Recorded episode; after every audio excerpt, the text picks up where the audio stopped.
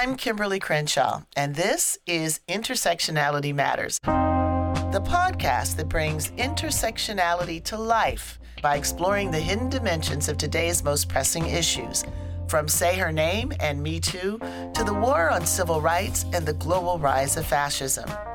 This idea travelogue lifts up the work of leading activists, artists, and scholars and helps listeners understand politics, the law, social movements, and even their own lives in deeper, more nuanced ways.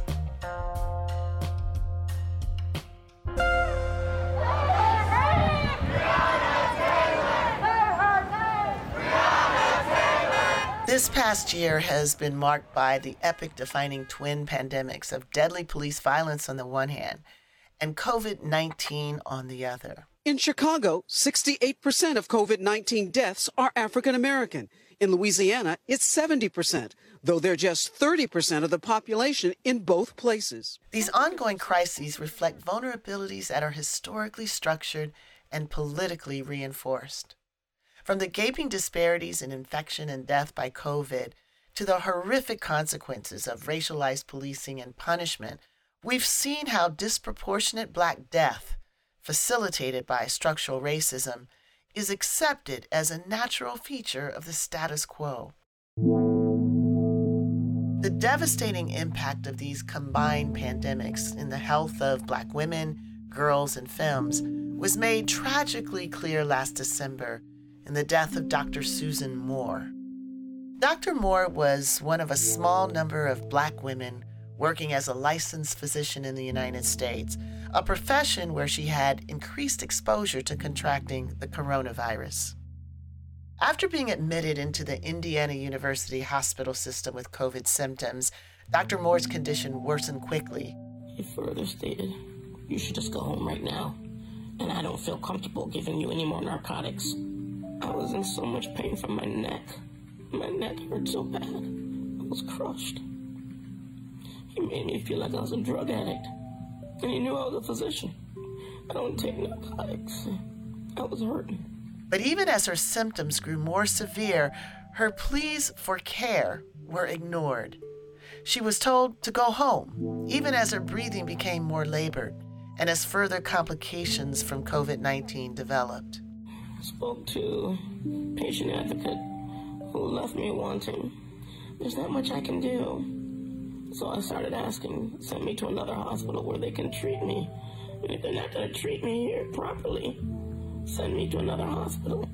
Next thing I know, I'm getting a stat CT of my neck with and without contrast. The CT went down a little bit into my lungs, and you could see new pulmonary infiltrates new uh, lymphadenopathy all throughout my neck. And all of a sudden, yes, we'll treat your pain. You have to show proof that you have something wrong with you in order for you to get the medicine. I put forward and I maintain if I was white, I wouldn't have to go through that. Soon thereafter, Dr. Moore died. Her tragic death is a familiar, horrifying tale for black women. It shows that class, education, geographic location, even being a doctor, cannot insulate black women from the rampant racism and sexism prevalent in healthcare. Indeed, research shows that in the short term and the long term, black women are more likely to experience consequential impacts from COVID 19. But that disproportionate impact is no surprise when we know that black women are also three to four times more likely than white women to die during childbirth. Moreover, black women experience what's called weathering, a term originally articulated by Arlene Geronimus, a process by which our bodies age faster than white women's due to chronic stress linked to the intersection of racism and sexism. These conditions constitute the hallmark of black women's erasure, literal erasure. We're subject to disproportionate injustice from a range of overlapping institutions, healthcare being one of the most significant among them. And yet, in the face of that injustice, we get relatively little structural, institutional, and even interpersonal support. What would it take to address and deconstruct this misogynoir, a term coined by Moya Bailey and Trudy, in the healthcare industry? What pictures can we paint of the current ways that the industry apprehends Black women and how these ways are related to racism and sexism we've suffered throughout our history? What purchase does the frame of medical industrial complex add to the experiences of Black women confronting misogynoir and seeking the most basic of rights, the right to survive? We know that when it comes to the other pandemic we faced last year, that of police violence, that we've begun to understand that racism is fundamental and constitutive of the entire enterprise, isolated and insulated by the blue wall. What do we need to do to catalyze that same understanding in healthcare, where misogynoir lurks behind the white coat? In this frank conversation about the role of misogynoir in U.S. healthcare, I'm honored to be joined by the revolutionary voices of Dr. Karen Scott, an epidemiologist, educator, and obstetric doctor. Dr. Gail Wyatt, my colleague at UCLA, and a psychologist and board certified sex therapist. Dr. Alisha Liggett, a board certified family medicine doctor with a clinical practice based in New York City. And Dr. Joia Crear Perry, the founder and president of the National Birth Equity Collaborative. My guests share the struggles that they've had working in a system that was largely built on the degradation and exploitation of Black people. They also discuss their own experiences being ignored, talked down to, and dehumanized in medical settings, even being doctors themselves. We began by reflecting on Dr. Moore's unjust passing and the lessons it teaches us as we strive to build a more equitable healthcare system. So here we have it. Despite her pleas for assistance, she wasn't seen as a credible source of information about what was going on in her own body. Seems not to have been treated with an iota of compassion or, or empathy. I mean, there's so much here um, I want to just get your initial reactions to this heartbreaking video. Uh, Karen, what what do you see here? It reminded me of um, it reminded me of when I went to the emergency room last year twice. The second time I went, still not getting the pain medication that I needed, and even having to tell having my own COVID doulas who are midwives just for someone else to advocate for me as a Black woman physician in the same city where I went to get care, seek care, and they don't. I, I realize how much the world hates Black women. I mean, that's honestly how I felt and how much we are discarded and disregarded and seen as subhuman. So much so that the lack of responsiveness to our incredible pain that occurs with COVID, you have to perform.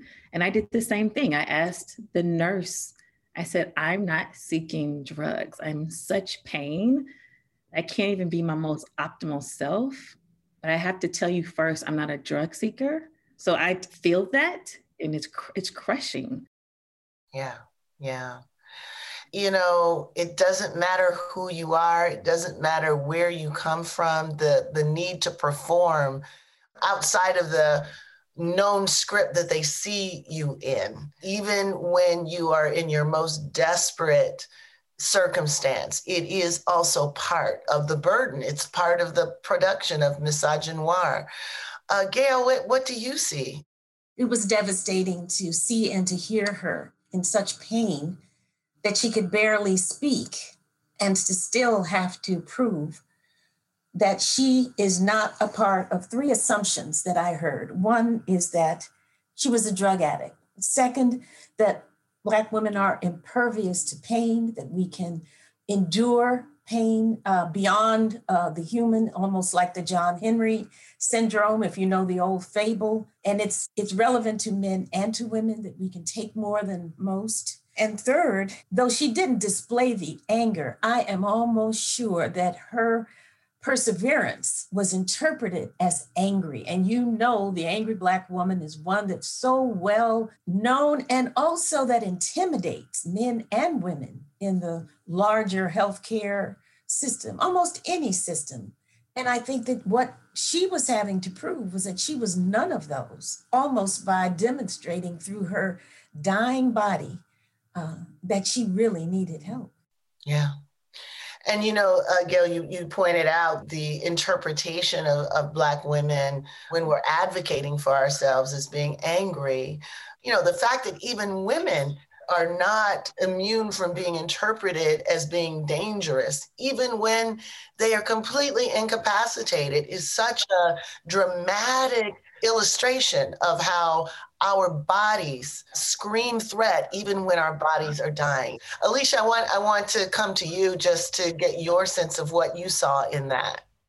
Yeah, I mean, you could just feel the gravity of her experience, what she was going through. You could hear the desperation in her voice, the fact that she couldn't even really speak in full sentences, you know, as everyone had said who spoke previously, that you know, this was a dying woman who was just basically crying out for help. And the fact that, you know, the number of the numerous people that care for individuals in the hospital, there was a, not a single person who could advocate for this dying patient.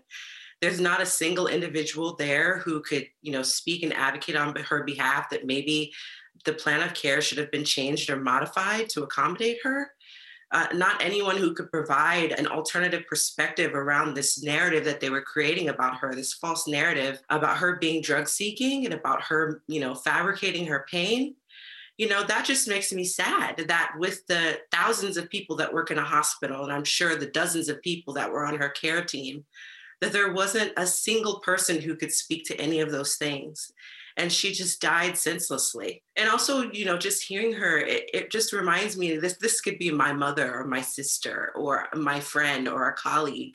It could be me, you know. I was also that person who was afraid to die when I was birthing my son and that fear that you feel and also that sense that you need to silence yourself that you need to make yourself smaller even though you're someone who traditionally has a lot of power and is used to using your voice, that you need to quiet yourself, that you need to justify how you're feeling and your experience in your own body, that you can't, it can't just be taken for face value, that you have to somehow perform. That constant burden, you know, of performance, performance against the stereotype, performance against the expectation, performance against the script.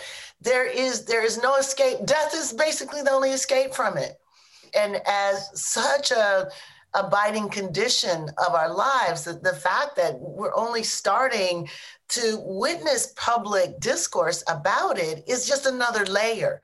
And Joy, I want I want to come to you because you co-wrote a piece in the Washington Post about Dr. Moore's ordeal, and I was really struck by so much of it. But one to say that if a physician can't be heard by her own peers to save her life, then who will listen?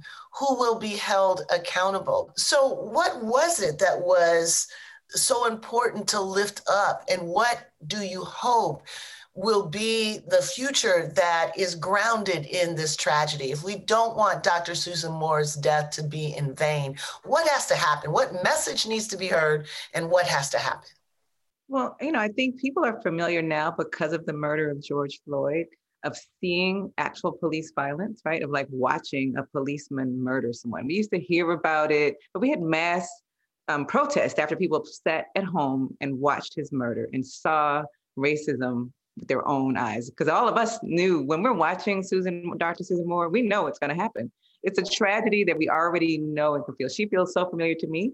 That her cadence, her voice, the way she's explaining things. She could be one of my friends. She could be us. She could be, you know. So I felt so familiar, but also felt like I was watching a slow tragedy, right? Like watching a morality play. That's what it felt like watching George Floyd as well, the murder of George Floyd. And that's what it feels like when I watch Dr. Susan Moore. So I'm hoping people can see the tie between the way that racism is in the prison industrial complex and mass incarceration and police violence and deeply embedded in our healthcare system. That here is a woman who knew who to ask for She knew as a physician, she knew the right words to use. She probably made a debate with herself about if she should even tell them any of this stuff, right? She probably started with, maybe I just won't even tell them I'm a doctor. I'm just going to see what happens. Then they started cutting up. So then she started trying to use her big fancy words that she knew.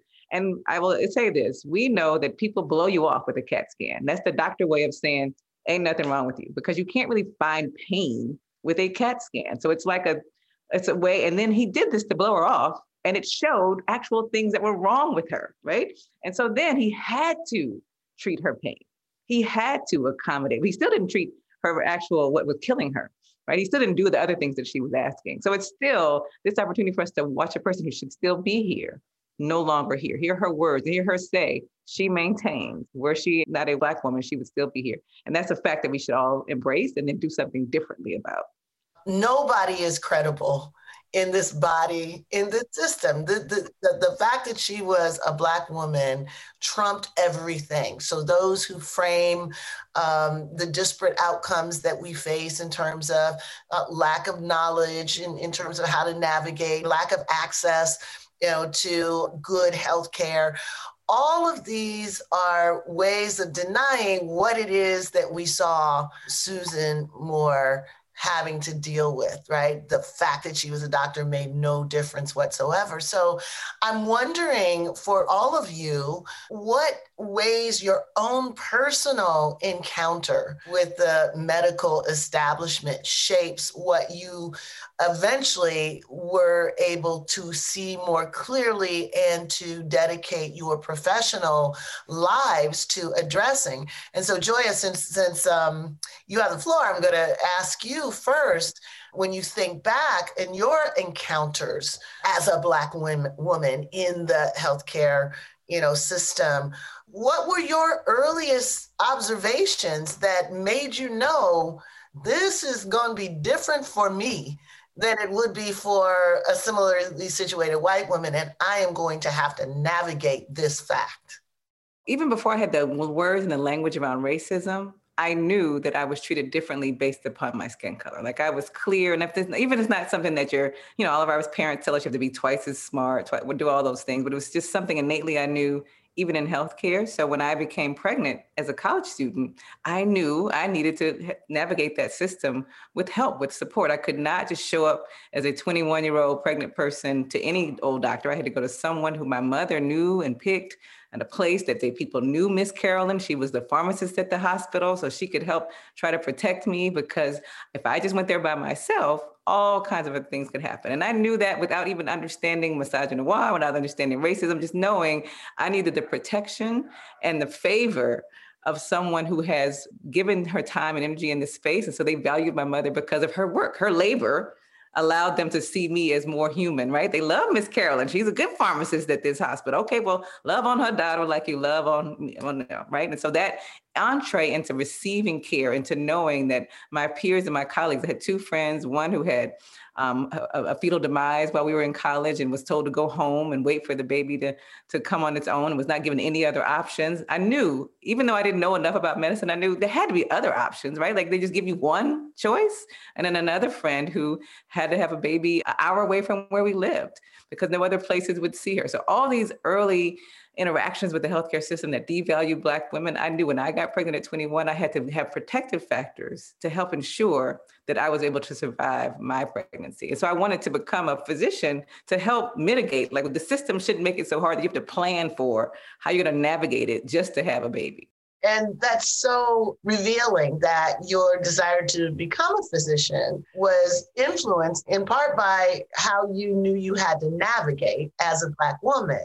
But then you find out, we'll come back around to this, of course, but you found out that uh, not so simple in, in, terms of going in and doing the right thing. And, you know, uh, there's so many ways that we can think of these conversations in, in parallel because, you know, I go to law school thinking, okay, we need to have more lawyers because the law is really jacked up in the, in the way that it treats black people. And then you get there and, you, and it slowly dawns on you, uh, okay, this isn't a defect. This is kind of built this way, right? So then the, the project is bigger than just being a better doctor. You basically have to be about deconstructing the thing that you're trying to be a part of, which all of you in various ways have been about. So, Alisha, I know you have written powerfully about your own experience of being, as you said, reduced to a Black birthing body. So, can you explain what your experience was and what you what you meant by that reduction? Yeah, so as somebody who was born and raised in um, in Seattle, Washington, and who was really kind of educated in mostly white spaces, it wasn't really until after I had my son and I had actually started hearing the experiences of my patients and in a way reliving my trauma through my patient stories that it actually dawned on me that something was not right here so even you know years into my career even despite feeling like having had you know experiences in healthcare personally where i just didn't feel well after i had left the doctor's office i felt like i had been devalued but i couldn't really quite identify or have the terminology to really pinpoint what it was that I felt or what I experienced, why it was that the doctor wouldn't look at me or wouldn't acknowledge my story when I'm trying to explain to her what I'm experiencing in my body, or even when I'm like, crying out in pain during a gynecological procedure that you know the doctor just gets up and leaves the room. No acknowledgement on a human level that somebody is suffering and that you're perhaps inflicting pain on someone's body. So it wasn't until I had started to hear these stories again and again and again from my patients, women of color, that I realized that there is a silent epidemic here. This isn't something that just I experience. It's not a one off, you know. And then I kind of started probing more family, friends, colleagues. Everybody has a story.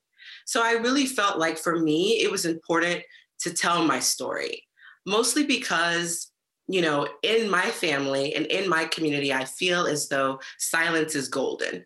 It's important for people to keep their stories, particularly as it relates to vulnerability to themselves, to keep, especially as it relates to health, keep those things hidden and suppressed and not speak about those things, not speak about weakness, especially if you're a Black woman, to kind of be perceived as being weak is something that is, is was not seen as favorable in my family.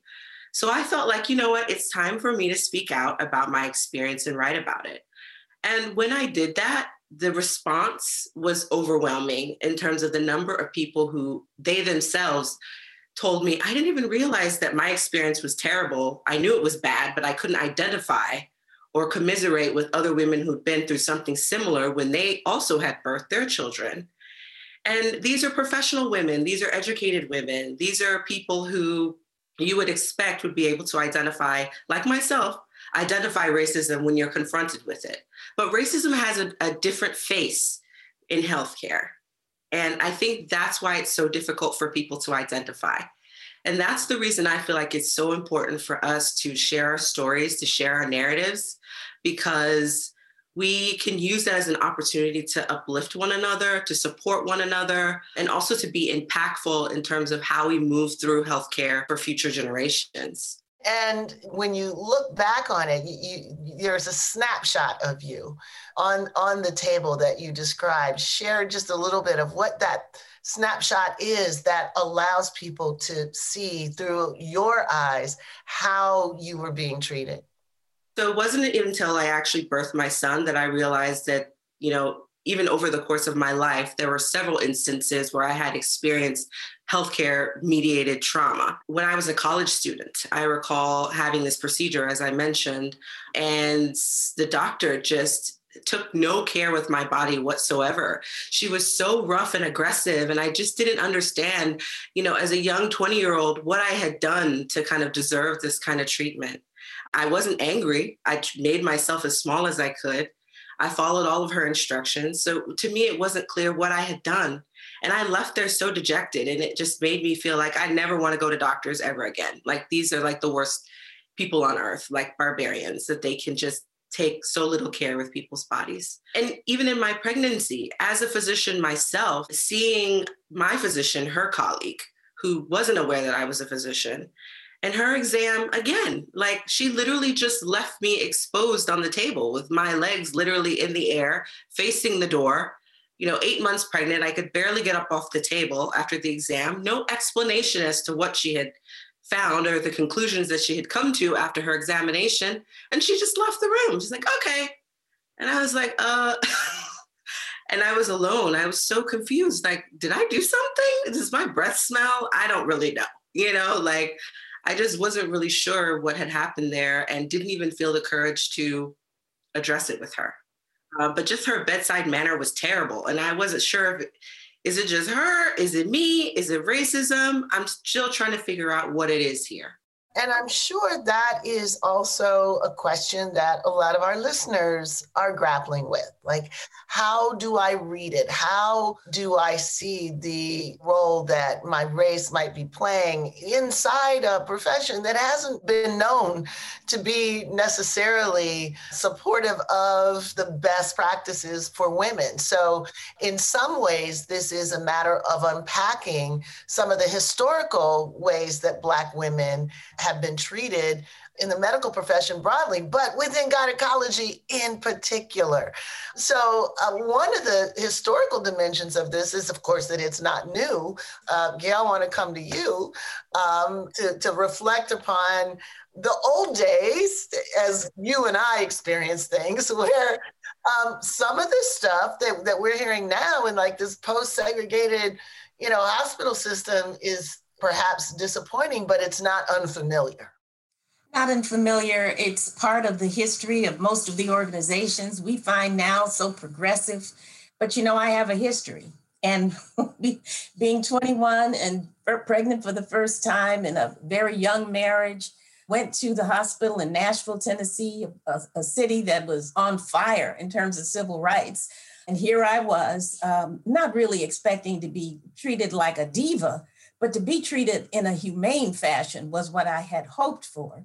I couldn't get into any Lamaze classes because they were not available to Black women. And then when I had the baby, I could not get into the La Leche Society, did not treat or provide any services. So no one came to my room to work with me about breastfeeding. But when it came to Lamaze, I knew there would be pain. So I taught myself how to focus uh, so that I could do something that I could remember, even under immense pain. So I recited nursery rhymes all through my labor in order to distract myself from pain. It was the only thing I could think of at the time, knowing a little bit about psychology, that I could remember no matter what. And that, that really got me through if I hadn't had that kind of creativity and determination that I was not going to yell, that there was a way to get through this, and I knew that other women would learn it, but I wouldn't, being in that situation, I was determined to do it for myself. What is that saying about Black women and reproduction that we can just drop babies um, and we don't need to learn how to nurse them? It, it's almost like the plantation origins of gynecology yes. and how Black women were situated in it is still stretching across history to even shape how Black women childbearing now is treated. And yes. probably people don't even realize that's what they're rehearsing. And they don't know, Kim. They don't know that those first surgeries that were done on women were done on slaves that had no anesthesia and they had multiple surgeries. One woman had 30 surgeries without anesthetic and finally died. We don't talk about the kind of systemic and historical, medically unethical treatments that perfected some of the procedures that gynecologists use today. And I'm not dogging gynecologists because I'm married to one.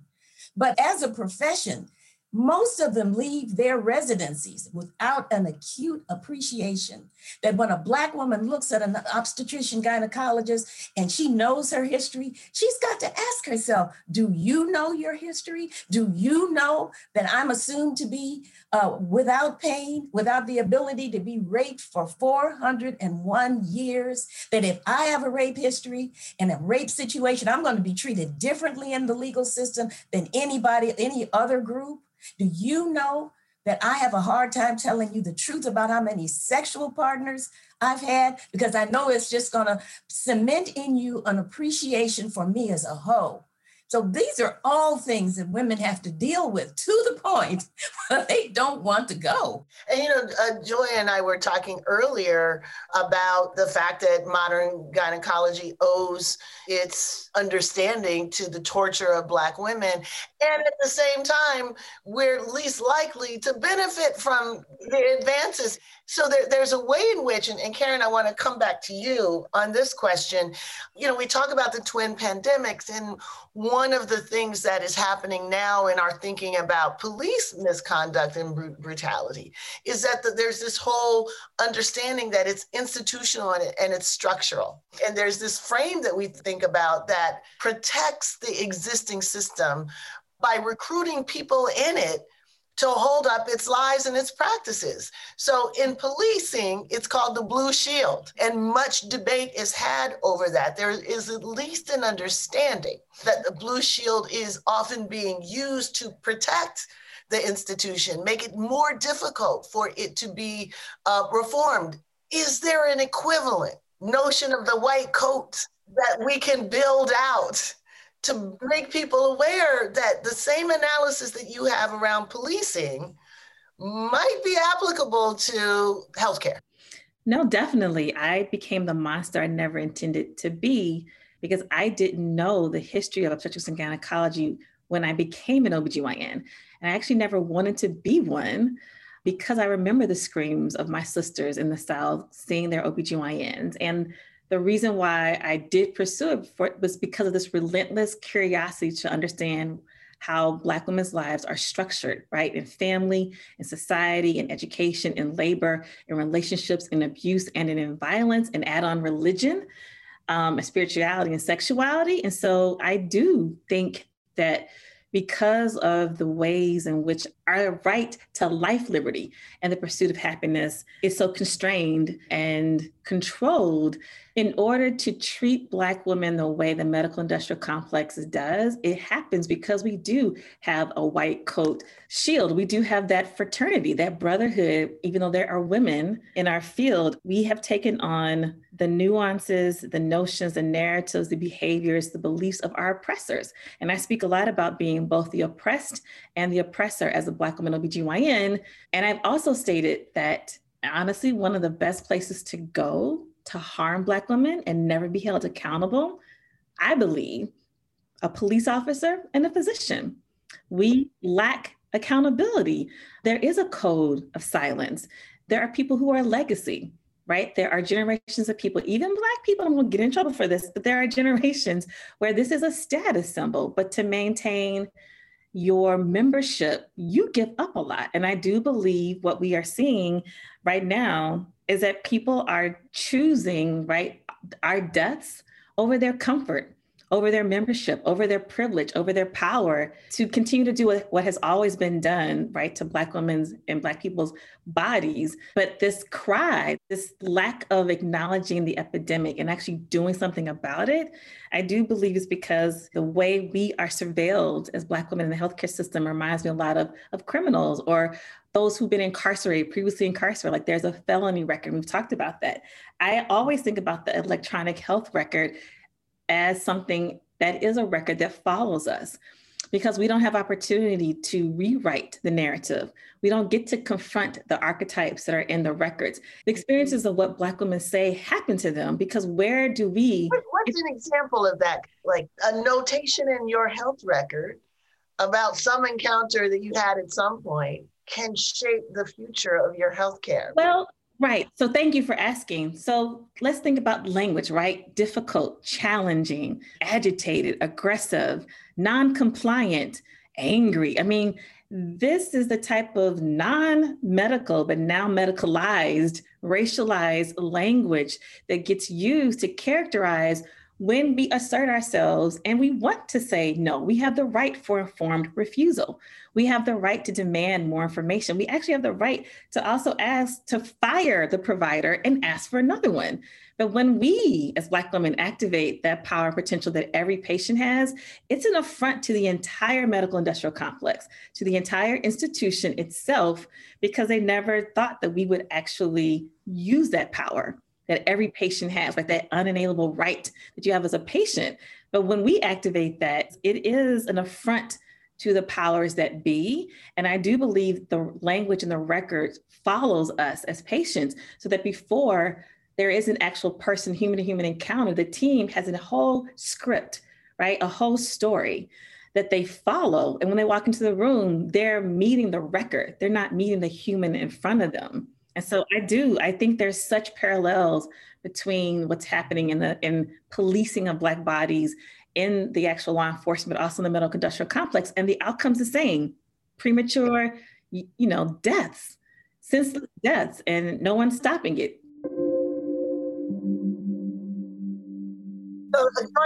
When we left off, you were headed to medical school, right?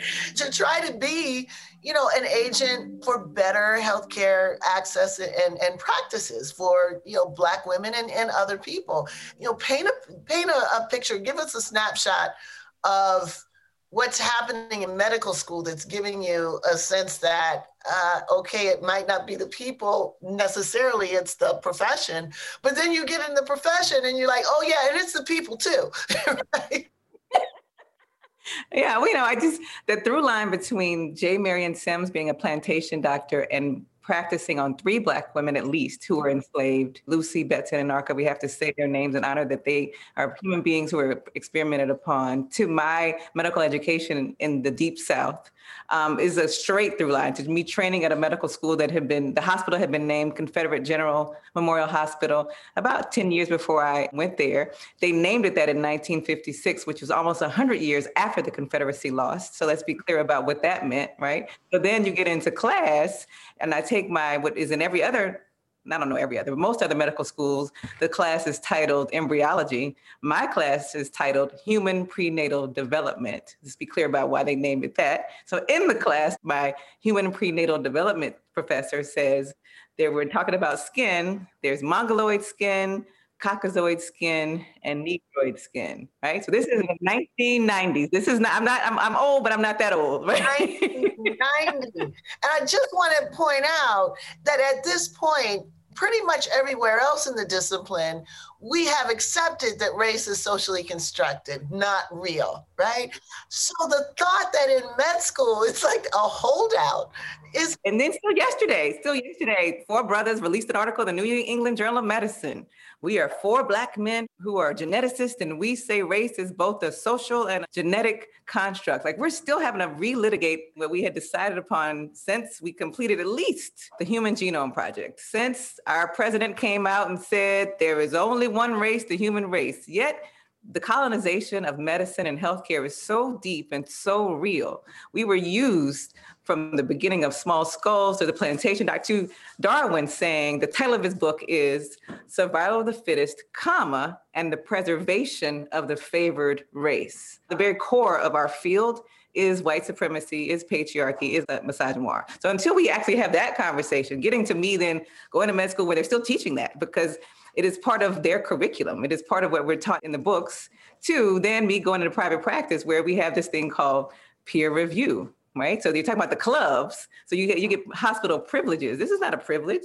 I earned this. This is not a country club. I, I got these degrees. I made this, right? So the nature of my fighting to be in a hospital where no other body else took Medicaid patients. And here I'm in this fancy hospital where I have crown molding and hardwood floors and marble in the rooms. And the provider who I'm um, sharing space is an older Jewish man and I have one hallway in his fancy big office. So the CEO wants me because the, another other doctors at the hospital are taking Medicaid. I didn't know I was supposed to be racist and classist and all the other things to work at this hospital, even though my daddy said, now they don't let colored doctors work there.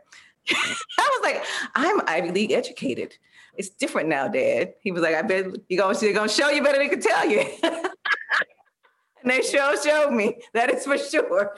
That all the rules around the ways in which not only can they police our bodies as patients, but as providers. If you don't act within, if you don't take the red or blue pill, if you don't treat your patients poorly, if you don't agree that there shouldn't be poor people or people of color in these rooms, I mean, my, that same guy was going to the CEO, telling the CEO, I need you to move her out of this space because her patients are scaring my patients off. And the reason he said that is because healthcare is still deeply segregated. And white folks are not used to sitting in waiting rooms with black people. Go to a waiting room right now in any healthcare facility is deeply segregated. We, by law, desegregated hospitals and schools in the 1960s, but the practicality is that they're both very still highly segregated. So our belief of a devaluation of human beings based upon skin color is embedded still in how we practice medicine. And, and what were the consequences for you to try to really make real desegregation. You know, the irony is, I was just trying to be me. I wasn't trying to fight anybody, honestly. I just was trying to take care of people who I thought everybody should want to take care of. They created an entire committee, reported me to the medical board. Like it became such a fight simply because I value everyone equally.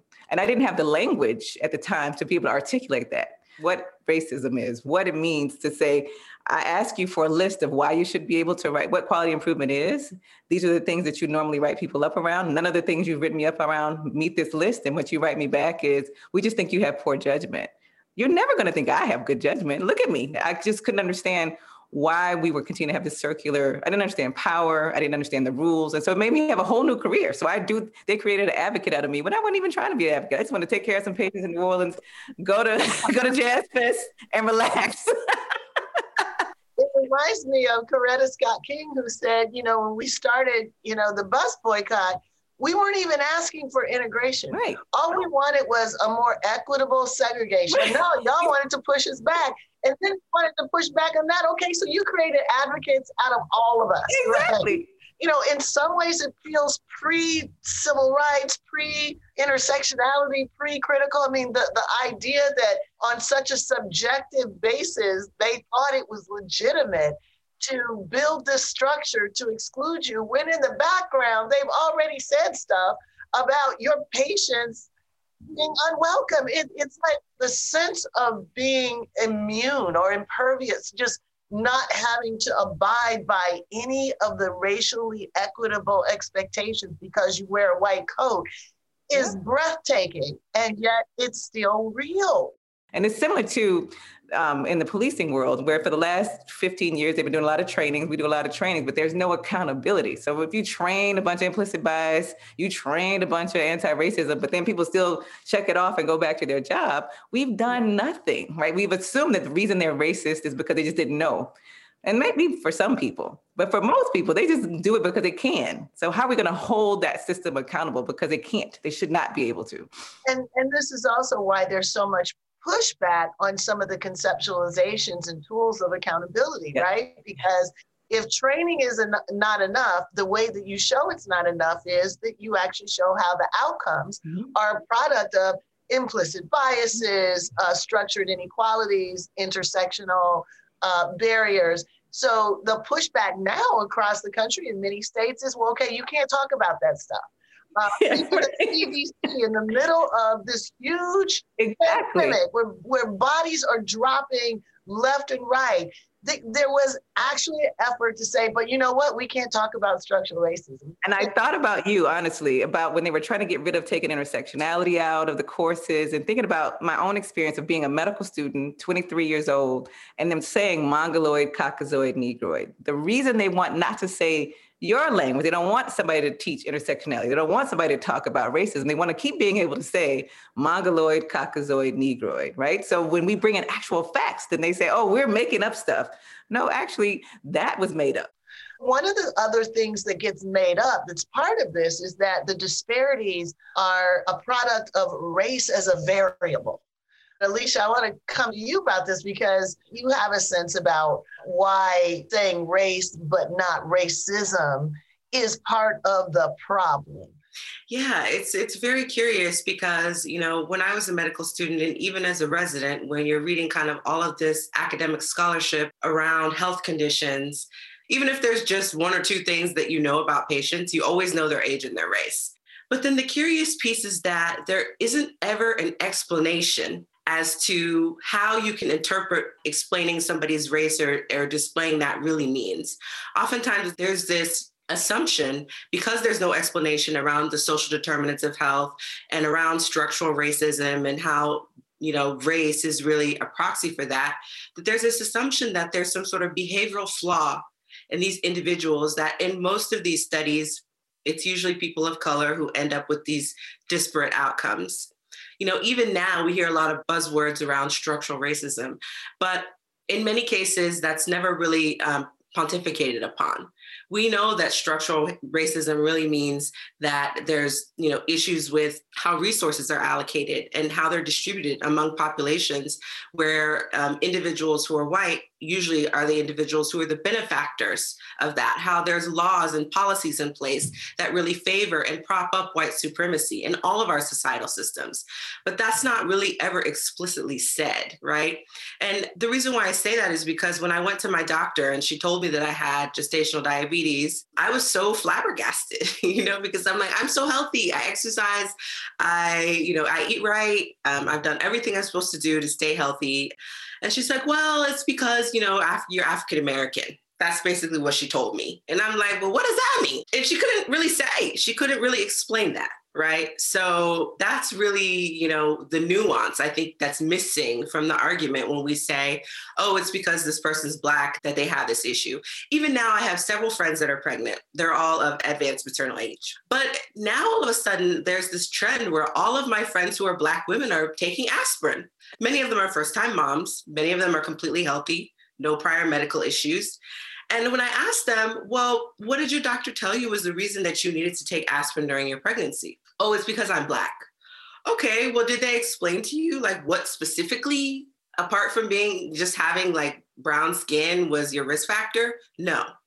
So, this is a major issue, I think, in medicine that we really need to be explicit in our medical research, also in our scholarship about why we use race and what it's a proxy for, and being explicit about racism as being the cause for these disparities.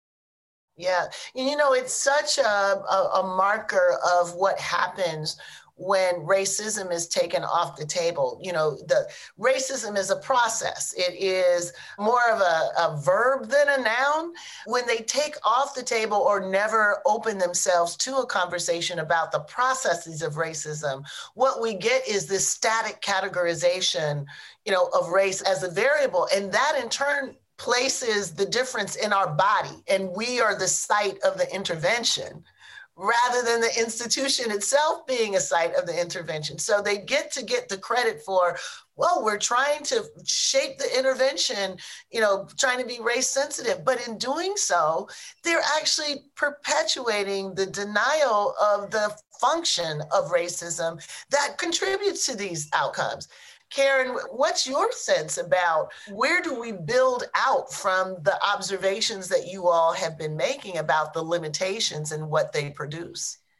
Yeah, I, I mean, um, like, where do you begin? Like, we could start, right? We know about redlining. We know, and I've written about philanthropic redlining, and let's talk about epistemic redlining. Like, there, that is what medical school has done. It has excluded experts like Dr. Wyatt, you, Dr. Crenshaw, from even being a requirement or a prerequisite to get into medical school. They discard humanities for caring for human beings to prioritize all the things that reinforce that race is a biological construct or that marginalized people, something is innately deficient with us because of either our skin color or our genitals or our body size, right? Medical school really is just a reinforcement of white patriarchal supremacy. Like period. And even if we introduce critical race theory, intersectionality, reproductive justice, the folks, the actual experts are not even being invited to actually teach the very discourses and concepts that they created. It's being co opted by academic institutions who want to right use rhetoric to lure black and brown or people who are from you know, minoritized populations into the field. And so we would have to really dismantle it and start all over because we haven't prioritized legal studies, social sciences, humanities. We still have this right hierarchy of healthcare where the physician, right, knows all things, but sometimes it's not really there, you know, depending on what setting it is. Um, and we actually don't even include the very patient in the design and evaluation of the healthcare that they're being made to pay for, whether it be through cash or public aid or employer based insurance. Like we've excluded the most important people in the actual care that they're seeking for something that's going on in their life.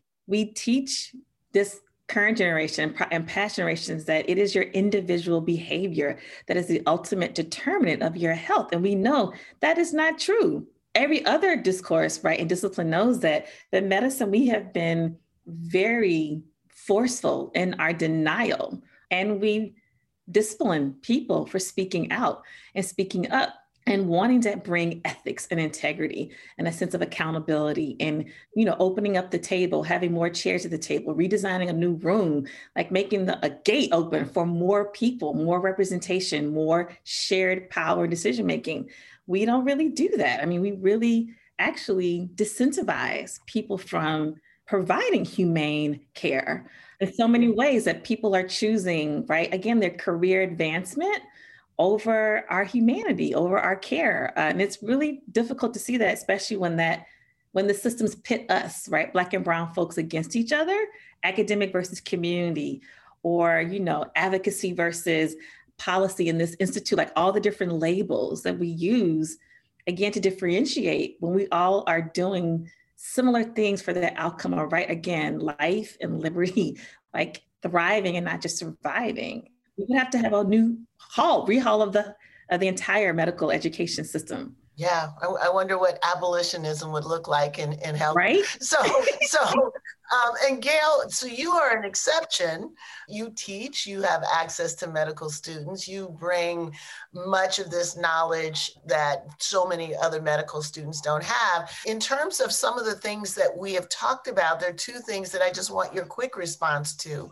One is we talked a little bit about plantation ways of framing Black women and using Black women having survivals today, right, in gynecology and the way they treat us. But another part of what happened during the plantation system and the breeding of Black women was the development of stereotypes about um, our sexuality, about who we are, about how we do what we do, that are also in some ways uninterrupted, right? So it's not just you can drop it in the field and keep working. We don't need to teach you nothing. Um, we treat you like livestock. There's also the way our sexuality has been constructed through that moment in history. And that just really hasn't been taken up within the culture uh, very much at all which I think, as your work suggests, creates emotional uh, consequences for Black women. And we don't talk about mental health for, for Black women writ large. You know, say her name, many of the Black women who've been killed by the police were suffering uh, from mental health challenges, yet they were seen through this same sort of stereotype of the banshee, the out of control person who has to be put down. So I know that's a big, a big pot there to stir, but you're the only person that I know consistently who has stirred that pot. So I'm putting that pot in front of you now. Well, I'm so happy to have the opportunity to talk about it. This is such a great group of, of people to really start thinking and, and stimulating other ideas about what should be done. But I, I do have some hope, Karen, from what you're describing that's so much missing in medical education. it, it is coming. And I think in, at UCLA, to toot our horn, we are revamping the medical education system. And let me tell you, it didn't come from faculty, it came from the students the students come to medical school now, read, having known enough to know they don't know. And they figure if they don't know and they, they leave after four years or six years of residency, whatever, and still don't know, shame on them. And so they are demanding that they learn. And I think it's a wonderful opportunity to be in medical education today because finally I get an opportunity to place the work that I've been doing for the last 48 years right in that perspective. And I can go back when Kim talks about uh, how women have been treated and, and the, the assumptions made. One of the assumptions is that girls who are reaching puberty have already had sex you know, because we are just a sexual group of people, we have no morals and we don't experience pain, that all legitimize rape. And, and people don't realize that has absolutely no scientific basis. When I first started out in the 1980, I got my first uh, NIH grant and, and a K award to go along with it to study African American sexuality. And a lot of people don't know that because they had to change the names of my research projects in order to get them funded because Ronald Reagan was the president at the time. So I have survived seven presidents, but that's another story. Let me go back to the way that young teens, Black teens were treated. If they were pregnant, it was assumed that they were pregnant because they were promiscuous, that there was nothing that they wouldn't do. And when they went to the gynecologist, I have some really heartbreaking stories of young women who went in to a gynecology examination and asked by the doctor, have you, has anyone ever looked at you with these devices that I have in front of you and looked at your vagina and all of the things that follow it? And they'd say no. But the, the gynecologist would use an adult speculum on them, which is extremely painful because it stretches beyond the scope of what a little girl who hasn't had sex at all should should have to encounter. So she would have to yell out and cry, but I haven't had sex. We can't even have sex education in the public school system without getting the Board of Education to approve of that experience, that knowledge. So, speaking of solutions, um, in our last couple minutes, I want to direct our listeners to some of the projects that all of you have been pursuing to address the issues that we've been talking about. So, Joia, I know you have a big project in this hopefully new administration. So, could you give people a quick sense of uh, what it is and where they can get more information and support the project? So um, back in the spring, when everybody was writing what they wanted a new administration to do or a new candidate to do, the National Birth Equity Collaborative, which I lead, wrote a birth equity agenda. And our first ask was to open a White House office of sexual and reproductive health and well-being. We really believe that the space to undo the harm and the belief that we must plan better, the eugenics, this idea that it's personal responsibility, that all of that starts at the highest level of government because that's where that belief was created and caused harm to our communities. In fact, if President Nixon um, had not used his um, anti-poverty strategy was family planning, where he put family planning clinics across the United States in Black and Brown communities, as if not having children was a way to get to justice and joy. We know that if he had in 1970 said our anti-poverty strategy was free college, that we probably would have less poverty in the Black and Brown communities. So we have an opportunity to use the power of the White House to work on both domestic and global policy to undo the harm and the blaming and shaming that we do of Black and Brown bodies, especially Black and Brown women, really tying and undoing the harms that we've done for generations. So I'm excited about that. We have about 150 organizations who've signed on, a Senate letter that was led by um, uh, Senator Gillibrand, Senator Warren, and Senator Booker um, and a House side letter that was led by Congresswoman Lee and Congresswoman Kelly. Um, and we are hopeful that it will be in the, either the White House Domestic Policy Council or within the um, Vice President's office. It would be a great opportunity for the Vice President to lean in and to build out sexual and reproductive health and well-being. Our organs are not just for producing babies; we use them for sex and for pleasure, and so it's that's why it's both reproductive and sexual health and well-being. And how do we undo these harms and build a better nation world? Yes, yes. And Karen, you're working on a measurement. So tell folks what you're up to. Yes, so we actually developed this measure last year and we actually are validating the instrument, meaning not the experiences of Black women, but what we have done is developed a soon to be validated patient reported experience measure of obstetric racism, also known as the PREM OB scale.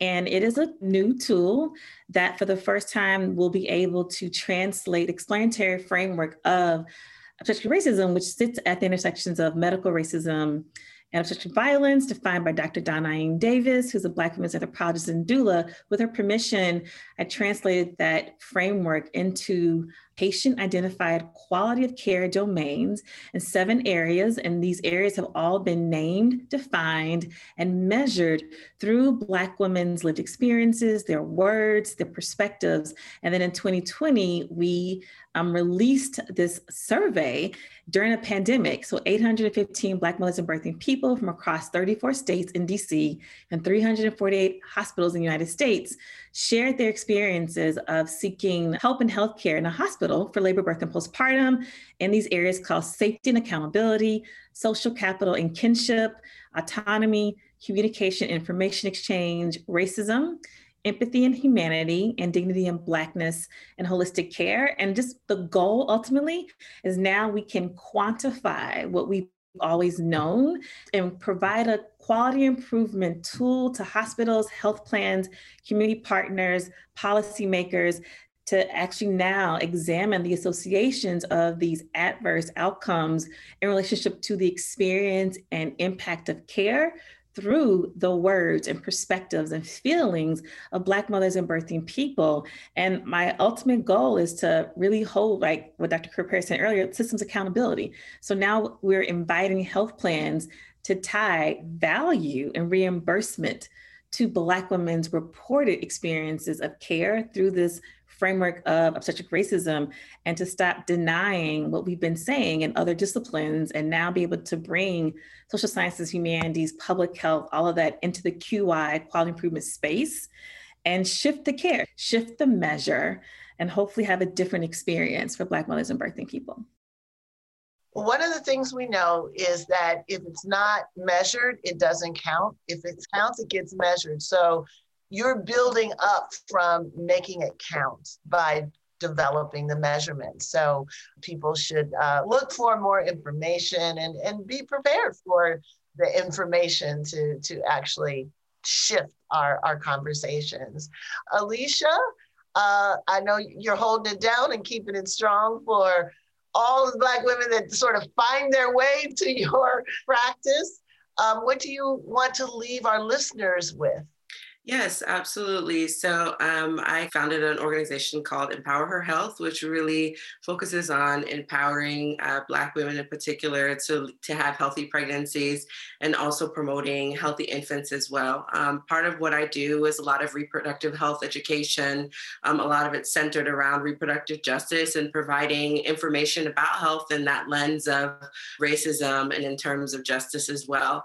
So uh, one of the things that I'm working on now, really centering Black women's stories is very important to me, is a storytelling campaign where I'm really trying to collect stories from women of color um, about a range of reproductive health issues so that um, we as a community can start to recognize when there's experiences that we have that aren't good, that are really seated in racism or injustice or dehumanization, to be able to activate ourselves and become advocates in our own community and for our own care.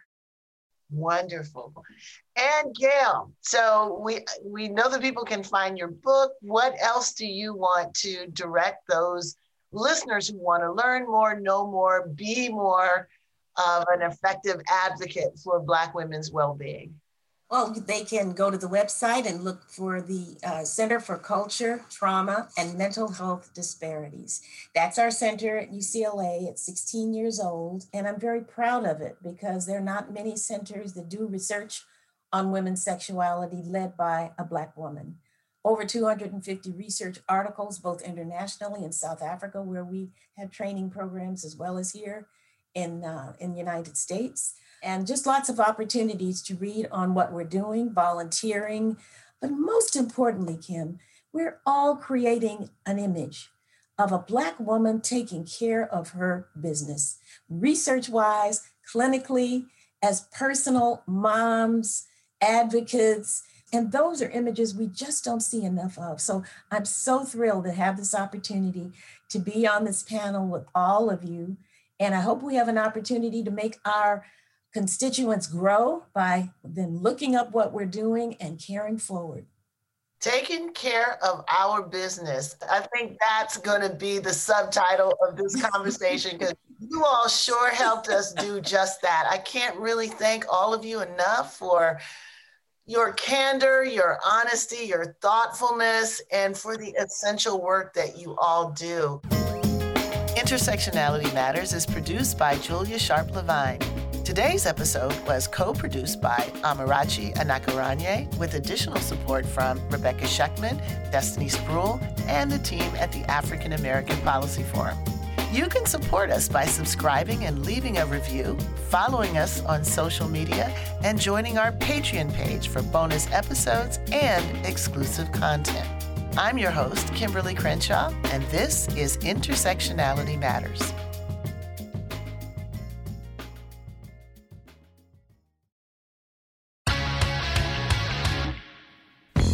Louis Scarcella was the greatest homicide detective of his generation. I am the protector of these people. I am the guardian that they need. Derek Hamilton was the best jailhouse lawyer of his. And the law was my girlfriend. It was all I had. What happens when a group of convicted felons take on the cop who put them away? We gotta attack Scarcella. Come and get me. Listen to new episodes of The Burden on the iHeartRadio app or wherever you get your podcasts.